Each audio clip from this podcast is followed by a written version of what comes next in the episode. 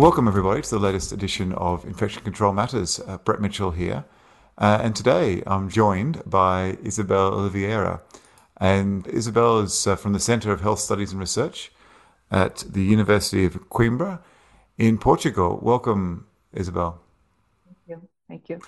It's a pleasure to have you. And today we're going to be talking about an article recently published called Knowledge, Attitudes and Practices of nurses regarding oral hygiene of dependent inpatients. So, Isabel, maybe just to get started, do you want to tell us a little bit about how you got interested in this in this topic? Well, uh, I was saying um, my uh, main research interest is is dysphagia. That's what I have been working for the last few years. But when you when we research on dysphagia, inevitably uh, issues on oral care and oral hygiene always pop up uh, because um, and and that's that's uh, one of the reasons why I, I we decided to to go forward with this study was because we found several articles and we found evidence that there is um, that uh, oral hygiene or poor oral hygiene plays a very important role in the um, development of, of aspiration pneumonia. Dysphagic patients have frequently aspiration pneumonia, and um, normally uh, aspiration pneumonia is uh, linked with dysphagia, and um, evidence suggests that it's also linked with oral hygiene. And we were working on dysphagia and and um, with inpatients, uh, stroke patients, neurological patients, and um, we found some evidence also saying that there is a gap between best practice recommendations on oral health and what is the knowledge and the practice that nurses effectively have. We found research uh, showing this uh, internationally, but we didn't find research on Portugal. So we decided mm. to develop this study uh, in uh, three wards within patients, medical wards, to understand what were the knowledge, attitudes, and practices of, of nurses in this in this context. Before we get into that, um, well, we were talking this before, and you mentioned your, your background and um, your rehabilitation nurse by background, and yeah. so not everyone might be familiar with that. So you've got that sort of context of um, of that clinical and of course academic side. So you, you, sort of your role and interest in, in that rehab nurse. What, yes. What, that, what did that involve? Yeah. I don't know if you have. Well, in Portugal we have um, like advanced practitioners. We do a specialization in one area. In one area um, I'm specialized in rehabilitation. So mm. I have my nursing degree mm. and uh, I have uh, um, post graduation and, and, and more training on rehabilitation. I, when I was in clinical practice, practice, I used to work mainly with stroke patients, neurological mm. patients. That's why my interest on dysphagia uh, emerged by working with these patients. Yeah. And then uh, uh, that's that's the area of research that I pursued for my even for my PhD. Yeah. Um, and that's where I came across with the, the oral care and oral hygiene issues. Yeah. Uh, because we found it plays a very important role in the development of aspiration Excellent. Okay, so this this um, piece of work, you were interested in the knowledge, attitudes, and practices of nurses um, performing oral care in dependent inpatients. Um, so, so what did you do? What, what was the the approach to try and uh, answer this question? It was a questionnaire that was used by by uh, Philip, a researcher, and we asked him permission to translate and validate for the Portuguese population. This questionnaire has three parts. The first one um, is about uh, knowledge uh, uh, on oral care and oral health overall. For example, uh, it asks if the nurses can identify up to three diseases that or poor oral health can cause in systematic diseases, for example.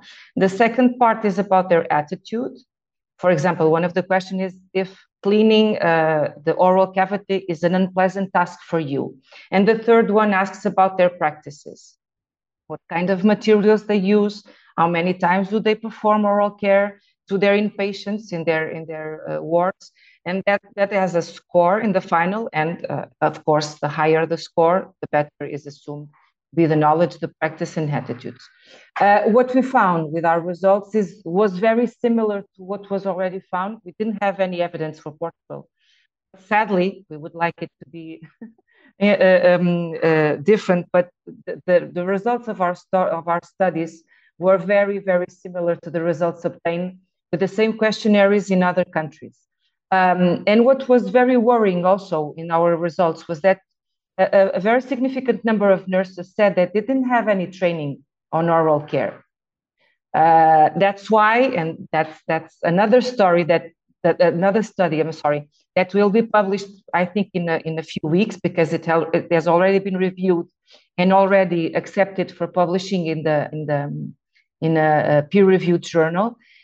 Since we didn't understand exactly where the gap was, we used the exact same questionnaire with undergraduate nursing students in three nursing schools in Portugal. And uh, um, I think I can go forward with, with these results. Uh, the results were very, very similar to those we found on nurses, even nurses with more than 10 years of experience. So there is a gap between knowledge, attitudes, and practices. Not only, well, of course, that this was only in, in our students. I think that this could be uh, um, this study should be repeated in other nursing schools, not only in Portugal, but, but in other countries, so that we can see if effectively this is a, a, a, an issue that is worldwide, if we can say this, um, because uh, um, nursing students also had a, a lack of no, a lack of no, very uh, uh, low level of knowledge, and the practices were fell far behind what, what is considered the best practice. Mm. I hmm. think that research now has to focus on why there's this gap. We have to understand this gap. Yeah. Just thinking about that gap a bit more. So, would you say that um, there was a lack of understanding about the importance of oral care and, and its role? No, surprisingly, what we had, you know, our results show that all nurses and undergraduate nurses, graduated nurses understood and recognized the importance of oral care and of oral health and overall health. Mm-hmm. Also, they all recognize nursing students and nurses, and this is was found also in international other international studies that uh, nurses and nursing students uh, consider that it is their responsibility to provide for oral care in inpatients, dependent patients, elderly patients at their care in the hospitals. But for one reason that we cannot explain, and our research did not allow us to understand that, uh, was why is there this gap between knowledge and attitudes and practices? I think research has to has to aim uh, uh, uh, this understanding uh, because I think it's very important yeah. that, that, we understand why this is happening because um, aspiration pneumonia is well of course, we can talk, and that is the more important quality of life, mortality, morbidity. But I think that Australia is struggling with the same issues that we are, financial issues. And uh, uh, um, Europe has spent in the last years approximately more than 10 billion US dollars treating pneumonia uh, per year. Pneumonia is preventable, and, and we now know that oral care and oral hygiene play a very important role in the prevention. Yeah. If if if you uh, um, if you just take a tour around some some sites with general information on on pneumonia prevention, uh, for example, for patients or for elderly, normally we see a call for vaccination. A call for vaccination. Mm. It's correct, and and uh, uh, we see the importance of hand wash, the use of masks, non-smoking, uh, life habits, but we never see with the same importance the need for a proper oral care and oral health. Mm. Mm. And I think we have to put oral health and oral care at the same level.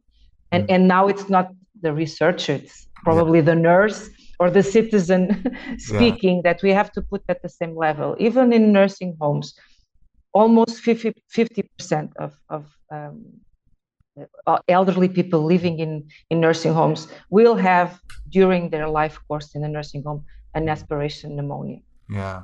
What would be in, in Portugal, for example, what would you consider to be an ideal level of frequency of oral care? Say for someone who's in a um, uh, in a in a rehabilitation ward, they can they can probably do it themselves. um, so they're not you know completely you know um, dependent on everybody else. But what would you like to see as the level of frequency for for oral care in a setting like that? What evidence evidence suggests is ideally after after every meal.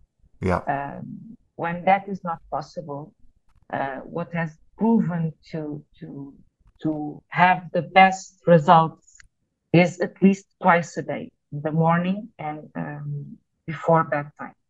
Um, and a simple brush with with a toothpaste and a, and a, um, a mouth. Um, I'm sorry, I forgot the like a mouthwash. Mm. Yes, a mouthwash with mm. a um, fluoride or a, a, an oral solution just to cleanse the, the mouth is uh, sufficient.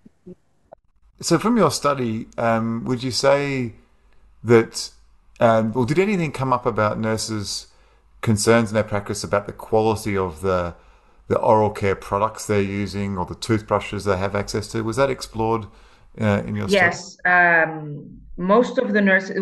There's one one uh, uh, aspect of oral care that nurses um, noticed on, on that we noticed from the answers from the study is that nurses find that they don't have enough time to provide uh, correct oral care.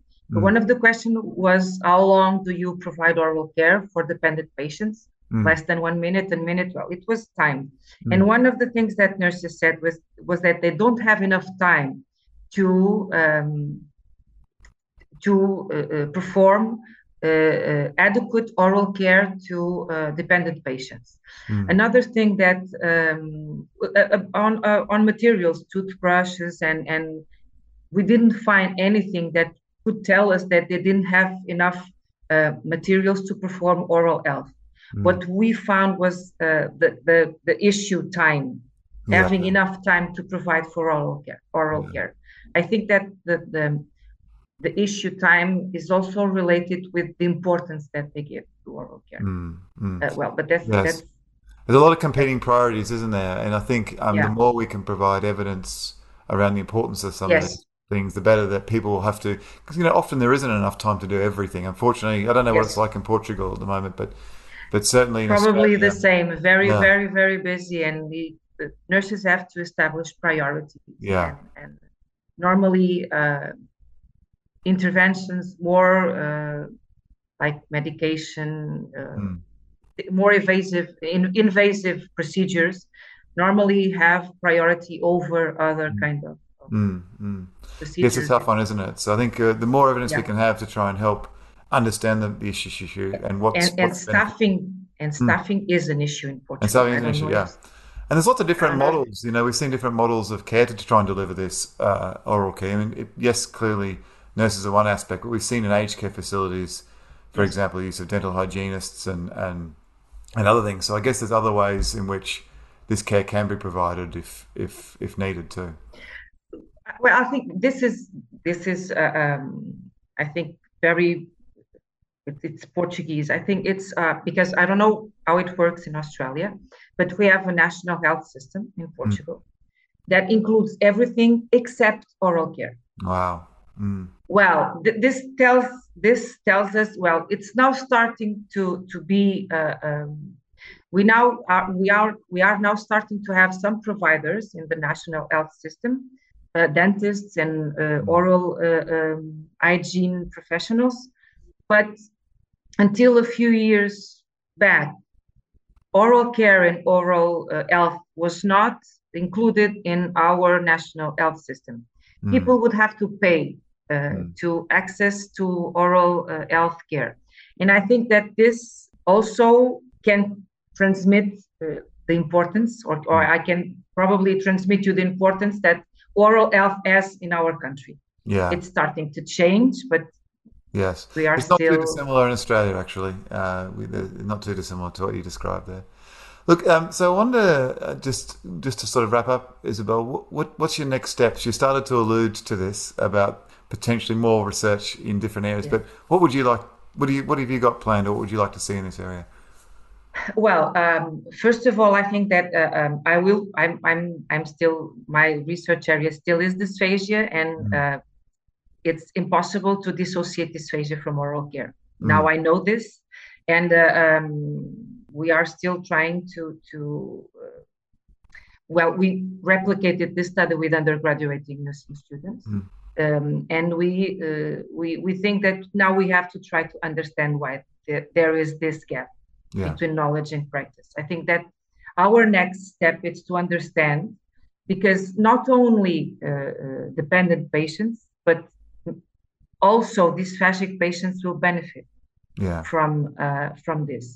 Uh, so I think that uh, the, the priority uh, concern and research in this area will be to understand the gap between what is the knowledge and the practice of nurses, because we have to be able to intervene at this level, mm. because it will have definitely uh, um, uh, results for especially for our patients and for dependent patients and for the elderly, mainly the elderly. Yeah. Look, on that note, thank you so much for your work in this area and thanks so much for your time today. Thank you for having me. Thank you. And uh, that's it for us from this latest edition of Infection Control Matters. Thanks very much for, for listening. Bye for now.